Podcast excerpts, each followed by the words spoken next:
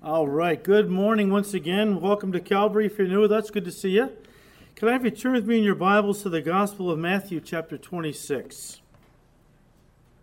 We have been going through the Gospel of Matthew here at Calvary on Sunday mornings, and as we entered into chapter 26, we entered into the last week of Jesus' life before the cross. Now, we've been studying the chapter for a couple weeks, and this morning we uh, want to pick it up in verse 14 of Matthew 26. Then one of the twelve, called Judas Iscariot, went to the chief priests and said, What are you willing to give me if I deliver him to you? And they counted out to him thirty pieces of silver. So from that time he sought opportunity to betray him. You know, for centuries, Christians have debated the reason for Judas' betrayal of Jesus. I mean, what would cause one of Jesus' closest friends, a man chosen by him to be an apostle, someone who walked with the Lord for three and a half years, watching him minister to hurting people, watching him heal the sick and work miracles and, and teach the truths of God on a daily basis. I mean, what would cause Judas to turn on Jesus like this and plot to betray him to the leaders of Israel who hated Jesus and wanted to see him crucified? And the answer to that is I don't know. I don't know. All I can do is share with you some suggestions posed by others. One might be found in his very name. Judas Iscariot. Actually, his name is Judas. His title is Iscariot, which literally means man of Kerioth. Kerioth was a town in Judea. Judea was the area that Jerusalem was located in. It was a sophisticated big city area. Of course, most of the disciples were Galilean, and Galilee was Hicksville, okay? Not to offend anybody from a small town, but Galilee was backwoods stuff. And, you know, Jesus had chosen among the 12 a little inner circle of disciples uh, Peter and Andrew, James and John. And he often took these four men with him uh, when the others were asked to stay in a certain location. And it could be that Judas just got tired of playing second fiddle to a bunch of hicks, basically. He figured he was the sophisticated one, the big city guy. So, you know, maybe he got disillusioned that way. I don't know. Some believe that Judas was disillusioned in the fact that Jesus was not the Messiah he wanted him to be.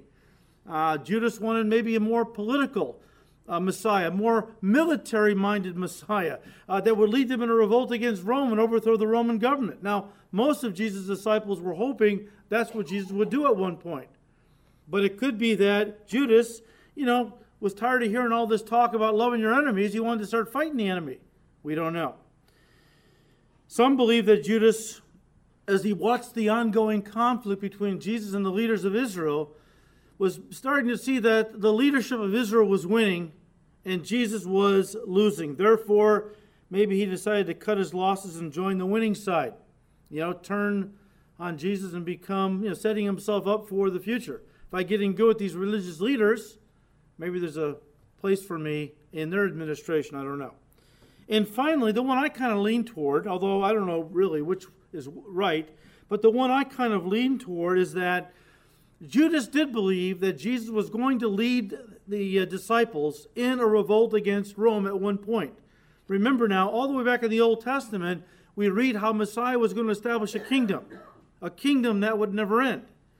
And it could be that Judas, and no doubt the others, but Judas is the only one who tried to act on it, that Judas felt, look, let's get this show on the road, man. Let's get going here. All right? Why is he stalling? Why is he dragging his feet with this? When are we going to go to war against Rome? And Judas might have figured, look, if I betray him to the chief priests and the leaders, and they come to arrest him, maybe that will be his cue to get going here, and he'll call us to arms, and we'll get this thing going. The revolution. I don't know. Whatever the specific reason, the words of Judas stand and I think will haunt Judas himself for all eternity. What are you willing to give me if I deliver him to you?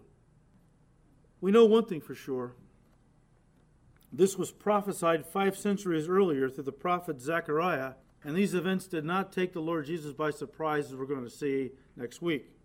But in Zechariah 11, verses 12 and 13, we read Then I said to them, if it is agreeable to you, give me my wages, and if not, refrain. So they weighed out for my wages thirty pieces of silver. And the Lord said to me, Throw it to the potter, that princely price that they set on me.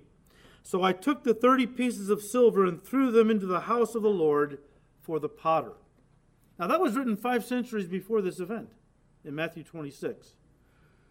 And we know later that Judas returned to the chief priests and wanted to give the money back to them. He said, Look, I've betrayed innocent blood.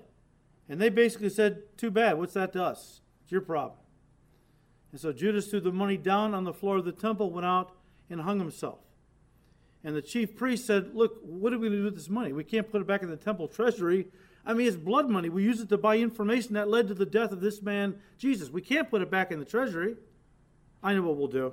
We'll take it and buy a potter's field to bury the poor in, just as the prophecy in Zechariah had prophesied. A potter's field, guys, was a piece of ground next to the potter's house. And it was out onto this field that the potter would toss all the pottery that didn't survive the firing process, that broke or cracked while it was being fired. So the potter would take it and throw it out into the field next to his house. Well, these fields would eventually become so filled with little pieces of broken pottery that they became unusable for farming and practically worthless. They therefore became a cheap way to acquire land to bury the poor in. And thus the phrase potter's field became a term for a graveyard. But as we've already said, Judas has to be one of the most tragic figures in history. I mean, think of the privilege he enjoyed to be chosen by Jesus, handpicked by Jesus to be one of his closest friends, an apostle, one who would basically follow the Lord by his side for three and a half years, day and night, you know, uh, just constantly, 24 7, soaking in his presence, uh, soaking in his love, his wisdom, I mean, how could a guy like Judas, who was so close to Jesus for all that time, wind up going to hell? Seems inconceivable. But I think author James Montgomery Boice said it well when he said, and I quote, How could Judas have missed learning what was truly valuable and giving up everything for it? He said, I don't know. But I know that millions are doing just that today. Let me remind you that it is possible to be quite close to Jesus Christ, to sit in a Christian church listening to good sermons, to hear good Bible teaching on radio or television, to have Christian parents or Christian friends who live consistent and effective Christian lives and bear strong testimonies to the gospel of God's grace, and yet fail to fall in love with Christ and never reach the point of making a personal commitment to Him as one's Lord and Savior. You can be that close to Jesus Christ and yet be lost. It would be a tragedy for that to be true in your case. But it is not necessary, especially if you have understood who Jesus is and what he came to do on the earth. Like Mary. And then he talks about Mary who anointed Jesus' feet and his head for burial. We studied that at the beginning of chapter 26. Of course, Mary so valued Jesus Christ that she was willing to give what was most precious to her her dowry, this uh, alabaster flask of fragrant oil worth almost a year's wage. She poured it all out on Jesus because she loved and valued him so much. In contrast, we see Judas, who loved himself more than anybody else, who didn't value the Lord because the Lord wasn't doing for Judas what Judas wanted him to do. And so Judas valued Jesus a very little. And Boice said, like Mary, you need to look deeply into his eyes and learn to love him as the one who loves you and gave himself for your salvation, end quote. It's just really troubling to me as a pastor to know how many people have gone to church almost all their lives, but have never really made a commitment to Christ. We see them standing before the Lord in Matthew 7, where they say to him, Lord, Lord, haven't we served you? Haven't we gone to church? Haven't we even cast out demons in your name? And he will say to them, Depart from me, I never knew you. It's as Bunyan said. John Bunyan, who wrote Pilgrim's Progress, he noted in his book, There is an, an entrance to hell even from the gates of heaven. In other words, there are many people who go to church and are standing at the very gates of heaven. They hear the word, they see God working among others, yet they have never made a commitment to Christ and so they will wind up spending eternity like Judas, separated from him. It's a tragedy that doesn't have to happen. Doesn't have to happen. We must be honest with ourselves. We must examine ourselves, as the Bible says, to make sure that we're really in the faith. So in verse 17, we read Now, on the first day of the Feast of Unleavened Bread, the disciples came to Jesus, saying to him, Where do you want us to prepare for you to eat the Passover? Now, verse 17 skips over to Wednesday, uh, which was really the first day of the Feast of Unleavened Bread. Now, you have to understand something. You have two separate feasts the Passover and then the Feast of Unleavened Bread. Sometimes, though, the Jews just combined them both together and said Passover or the Feast of Unleavened Bread. We see this in Luke 22, verse 1, where it says, Now the Feast of Unleavened Bread drew near, which is called the Passover. But you understand they're two separate feasts, even though they were often combined under one heading. The Passover. Let's look at this for a moment. We see God saying in Leviticus 23, verses 4 and 5, These are the feasts of the Lord, holy convocations which you shall proclaim at their appointed times on the 14th day of the first month at twilight is the Lord's Passover.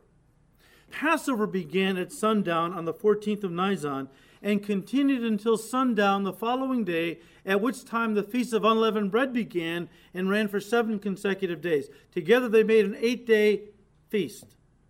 Nisan corresponds to mid March through mid April on our calendar. And just so you realize, Passover takes place on the first full moon of spring. The Jews were on a lunar calendar, not a solar calendar. So the first full moon of spring marked the Passover. Now, we've talked about the Passover a couple weeks ago, so I'm not going to get into it heavy again, but let me just say this. If we could sum up Passover in one word, it would have to be the word redemption. Redemption. It is the feast of redemption celebrating and commemorating how God delivered his people from slavery in Egypt through the blood of the Lamb. You know, Jesus in his earthly life not only observed the Passover, listen, he fulfilled it. He fulfilled it. You remember when John the Baptist introduced Jesus? Remember in John 1? He said to his disciples, because John had disciples, and he saw Jesus coming towards them, he pointed to Jesus and said, Behold the Lamb of God who takes away the sin of the world. And then Paul the Apostle would write in 1 Corinthians 5, verse 7, many years later, For indeed Christ, our Passover, was sacrificed for us. You see, guys, Passover was a foreshadowing of Jesus shedding his blood for us as the Lamb of God to redeem us out of the bondage of sin and death, to set us free to God. The word redeem literally means to purchase and set free by paying a price. We were purchased and set free. Now, Peter tells us not with things like gold, silver, precious stones, but we were set free, we were redeemed with the precious blood of Jesus Christ as a lamb without blemish and without spot. Without blemish, he was born sinless. Without spot, he never sinned during his earthly life. He was a perfect sacrifice. Paul said in Colossians 1, verse 14, in whom we have redemption through his blood, the forgiveness of sins. Now, when we hear the word redemption, maybe some Christians understand what that means, maybe some don't. It's not a term that we use a lot in our culture today. But Paul's readers, coming from that first century Greco Roman world, knew, would have known exactly what redemption was all about. You see, they tell us that back in Paul's day, there were some 60 million slaves in the Roman Empire, and most of them were bought and sold like pieces of furniture. In fact, every Greek town had a marketplace in the center of town known as the Agora, the Agora. And specifically, although not exclusively, this was the place that slaves were bought and sold. And they had several words for redemption in the Greek that talked about this. One of the Greek words for the act of redemption is agorazo, and it comes from the Greek word agora. But agorazo is not the word that Paul used in Colossians 1:14 when he said, "We have been redeemed to the blood of Jesus Christ." That wasn't the word he used. The second Greek word for redemption is the word ex agorazo, and it means the act of purchasing or redeeming, never to return. And the idea was that there were men who would go down to the marketplace and they would buy a slave to come bring him back to help with the harvest. Because, you know, during the harvest, you need a lot of hands working to bring the harvest in. You only had a short amount of time. After the harvest was done, they would bring the slave back to the marketplace and sell him again because he didn't need him anymore. Exagorazo was a term that was used of a, a master who went down to the market, bought a slave, brought him home, and kept that slave for the rest of his life. But that wasn't the word Paul used in Colossians 1.14. See, the Greeks had a third word for redemption, apolutrosis. And apolutrosis speaks of a man going into the agora to purchase a slave for the purpose, listen, of setting him free totally and completely, never to be a slave again. And that is the word Paul used in this verse. That Jesus Christ, when he redeemed us with his blood, he set us free. Never again will we be in bondage to the world or the flesh or the prince of this world, Satan, as we once were before we were set free through the blood of Christ. We have been made free. And if the Son makes you free, you shall be free what? Indeed. But you know what we do now?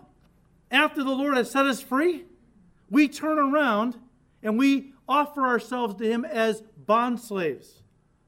A bond slave was a voluntary slave. Somebody was a free man, but placed himself into slavery voluntarily to another man.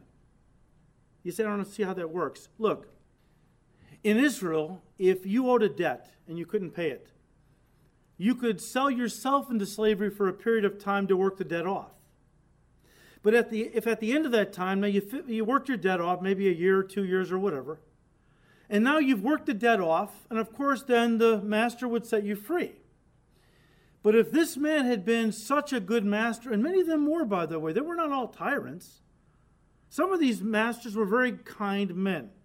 He gave me a, a nice place to live, good food to eat. He was kind to me. And you know what? I don't want to leave his service. I want to remain his slave forever. They had a word for it. It was called a bond slave.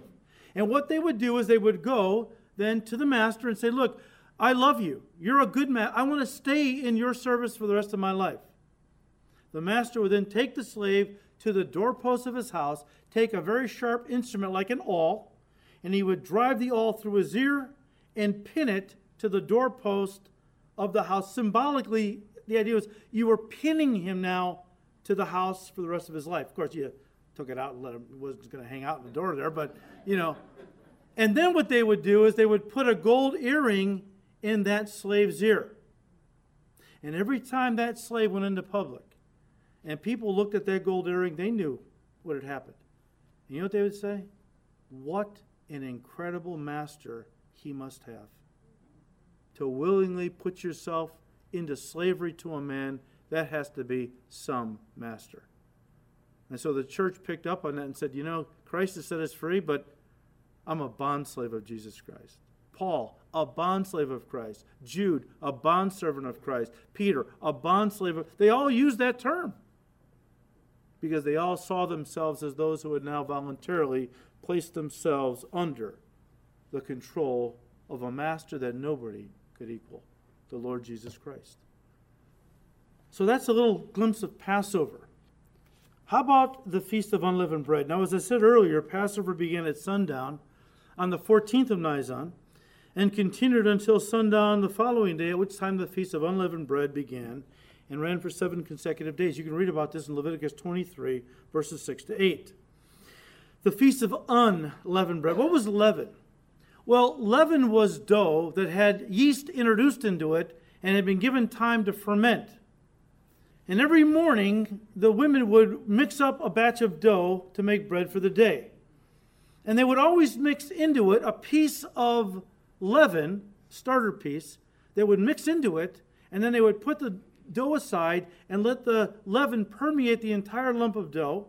And when it was all fermented, they would then bake it for bread, but they would take one little piece, put it in a cloth, save it for the next day's dough. Well, that became an apt illustration of sin because leaven was the process of putrefaction. We talk about sourdough bread, right? It's bread that's been fermented. And so that became a symbol for sin in the scriptures. Paul even said that a little, a little leaven would permeate an entire lump of dough until all was leavened, just like sin. If not dealt with, it will spread through a whole church until everything has been corrupted. Now, with regard to Jesus, how does this feast deal with him? How does it speak of him? Well, the, the unleavened bread is a symbol of his body, a symbol of him personally, who was sinless. He was without leaven. In fact, he spoke of himself as the bread of life, right? He was born in Bethlehem, which literally means house of bread. He was our Passover lamb, but he was our Passover lamb because he was the unleavened bread of life. He had no sin. Several years ago, we uh, had um, a Jewish believer named Zola Levitt at the church who spoke. He's with the Lord now, but he wrote something along the lines of Passover from a Jewish perspective, talking about the unleavened bread. And I'd like to read it to you. He said, The very piece of bread used by the Jews during this week of unleavened bread is a good picture of our Lord. Anyone who has seen the Jewish matzo sees that it is striped. And then he quotes the scripture, By his stripes we are healed. It is pierced. Then he quotes the scripture, They shall look upon me whom they have pierced. And of course, it was pure, without any leaven, as his body was without any sin. The Passover ceremony of breaking and burying and then resurrecting a piece of this bread, the middle piece, I believe it's called the afikomen. In the Jewish Passover, uh, there's three pieces of matzah that they will use, and at one point they slide out the middle piece and they wrap it up and they hide it. Remember that? We've had the Passover Seders here. Then at the end of the feast, they bring it back. They do it because of tradition. They don't know why they do it, but we do it. well, Zola Levitt, being a Jewish believer, and of course, you know, we understand this now, says they don't know why they hide the middle piece, but the middle piece represents the second person of the Trinity, the Son, who was pierced and then hidden, who is coming back again to be revealed and establish a kingdom.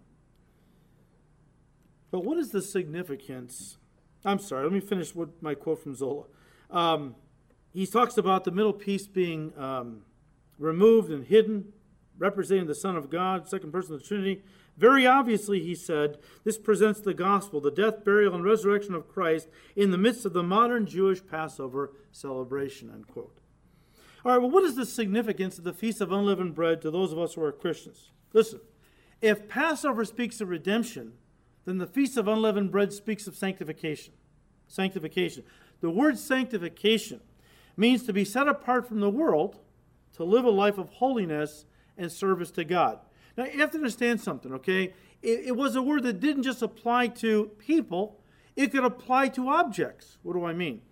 Well, in the temple, they had certain utensils, bowls, pitchers, knives, forks, that were used in the sacrifices to God, they were only used for one purpose the worship of God. In that regard, they were holy. That's uh, we get the word holy from that word hagios in the Greek. Holy, sanctified, same idea. And so objects that were used in the temple and only used for the worship of God were called holy or sanctified. And in the same way, we are the instruments of the living God. We are to present our bodies as living instruments, right? and sacrifices. And as such, we are to be holy to God. We are to be set apart to be used exclusively by Him for His glory. So, sanctification means to be set apart from the world to live a life of holiness and service to God. And again, you have to understand the cultural background. The children of Israel at one time were enslaved down in Egypt. We know that. And eventually, through Moses and the blood of the Passover lamb, God brought them out of Egypt, led them through the Red Sea to Sinai. And the first thing God said to them, listen, the first thing he said to Israel after he brought them out of the bondage of Egypt was, Be holy, for I am holy, says the Lord. Let me paraphrase. Look, how you lived your lives when you were slaves in Egypt, Egypt represents the world, is one thing. But I've redeemed you out of that system. You belong to me now. And as such, I want you to begin to live a new life. What kind of a life, Lord? An unleavened life, a holy life. See, once a person has been redeemed by the blood of our Passover lamb, Jesus Christ, They have been redeemed out of the world system, of which Egypt is a type. And God says to us, is I am holy, I want you to be holy as well. Let me paraphrase. How you lived your lives when you were a slave to Satan living in the world is one thing. But I have redeemed you out of the world system. You are no longer a member of that system. You belong to me now. And I expect you to, to begin to live a new kind of life for me. What kind of life, Lord? An unleavened life, a holy life. As we have said before, it's okay for a ship to be in the sea, but watch out when the sea gets into the ship. And it's okay for a Christian to be in the world, but watch out when the world gets into the Christian. That was the problem with Israel, by the way. God physically brought them out of Egypt. For God, that was nothing. You know what he really had a hard time doing? Getting Egypt out of them. Because they kept wanting to go back, right? The same is true with so many Christians. You know, salvation is the miracle of a moment. Nothing for God to take you out of the world and save you. He spends most of his time after that point trying to get the world out of us. And with some Christians, doesn't work so well. They want to have the world and God. But as Joshua said, you got to choose this day whom you're going to serve. And as Jesus put it, you can't serve two masters. So either you got to serve God or the world, but you can't serve God and the world. Now, we see this in the church today and even back in Paul's day. Because Paul addressed the church, the church of Corinth, who basically had that mentality. They were a carnal church. They loved the Lord, and God had given them all the gifts of the Spirit, so they were not, they were a saved church. Yet they were still a very carnal church. I think in some ways they wanted to have the Lord in the world. And so Paul writes them. In fact, turn to 1 Corinthians 5. In 1 Corinthians 5, starting in verse 6, Paul picks up on this lump and leaven illustration, but you know what it is now? He said in verse 6, Your glorying is not good. Because they, they thought themselves so spiritual. And here they are, they were carnal, very carnal. It's amazing how carnal Christians can think themselves very spiritual. He said, Do you not know that a little leaven, now I'll paraphrase, a little sin can corrupt the whole body? A little leaven leavens the whole lump. Therefore, purge out the old leaven, that you may be a new lump, since you truly are unleavened. For indeed, Christ our Passover was sacrificed for us. Therefore, let us keep the feast not with old leaven, nor with the leaven of malice and wickedness, but with the unleavened bread of sincerity and truth. In other words, Paul is saying, look, you've experienced Passover. You've been redeemed by the blood of the Lamb, Jesus Christ. Now it's time to start enjoying the feast of unleavened bread, entering into that feast, which means, you know, a holy life. A holy life. You know, back in the Jewish culture, and even today, uh, in those homes that are Orthodox and celebrate Passover and unleavened bread, from what I understand, the Jewish women will go through at the beginning of the Feast of Unleavened Bread and sprinkle some leaven, cookie crumbs or Twinkies, I don't know, around the house. And then she'll go through and, and sweep them all up into a pile because it was the man who's supposed to purge the house of leaven, but you know he didn't want to do all the, the hard work. So the, the wife actually, you know, gathered all the leaven together in a little pile. You know, all the stuff in the cupboards got tossed out, but but anything on the floors, you know, swept up. And then the man of the house would come home.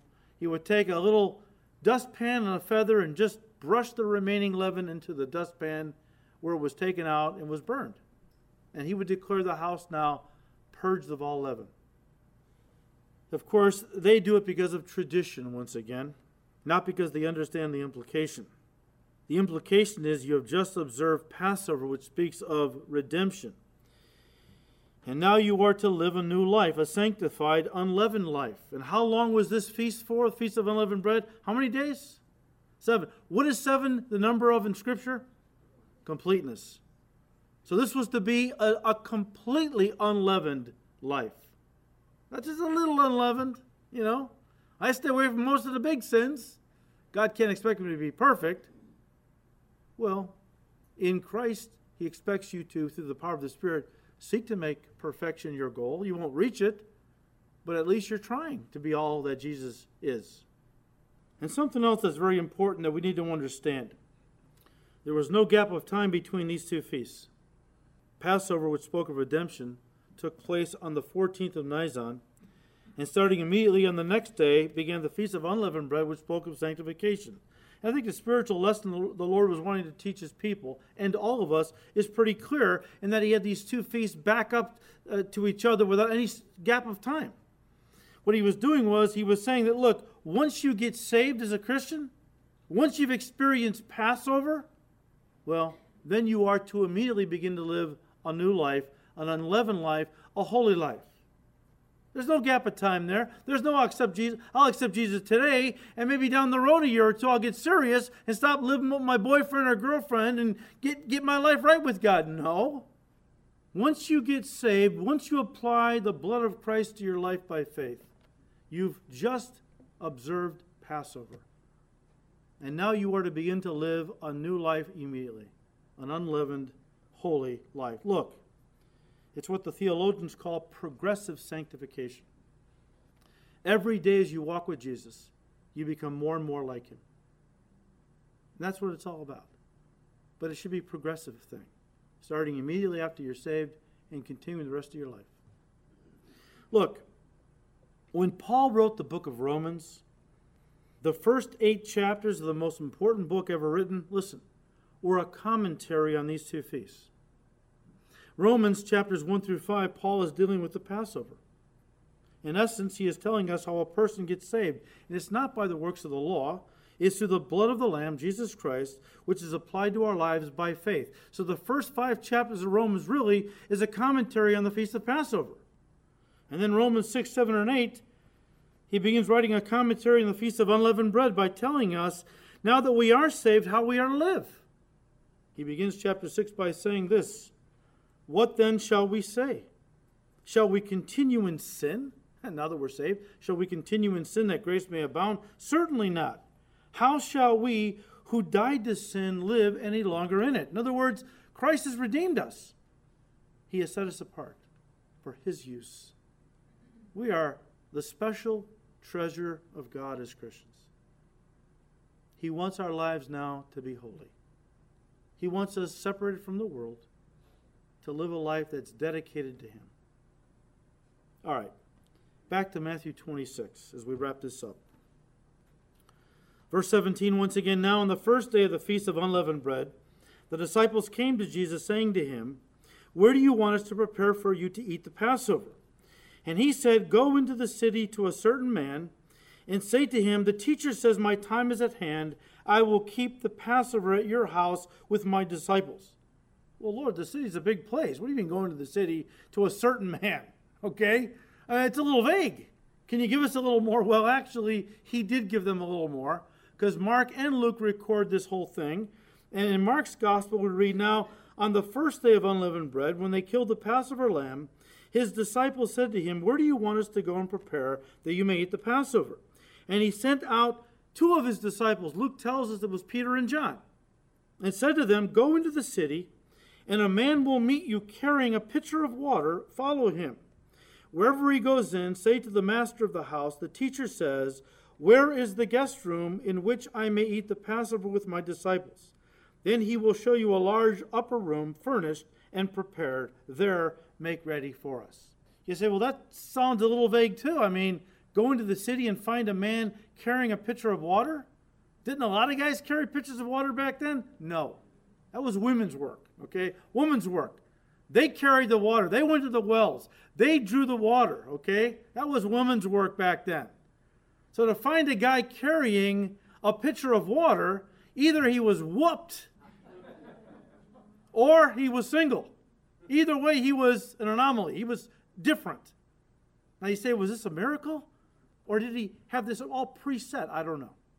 I don't know. probably he had it preset, you know uh, knew this guy, knew that he served a, a, master that had a large upper room. And maybe Jesus, a few days before this, went and made arrangements with this guy and said, Look, you'll know the, the guy who lives there because he's the only guy carrying the water. Just follow him, you know, and tell the master the, our Lord says it's time and he wants to eat the Passover in your upper room. Uh, you know, I don't think we have to ascribe a, a miracle to this, but it, it might have been. I don't know. All right? Now that brings us to verse 19. So the disciples did as Jesus had directed them, and they prepared the Passover.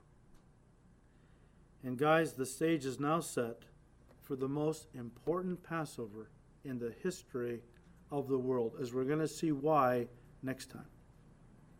This was not the first Passover in Israel's history. It would be the most important Passover in all of human history, as we're going to see next time. Father, we thank you so much that you loved us so much that you sent down your sinless Son, who became a lamb, a lamb who died for sinners, the innocent, dying for the guilty. And we thank you, Lord, that you have redeemed us.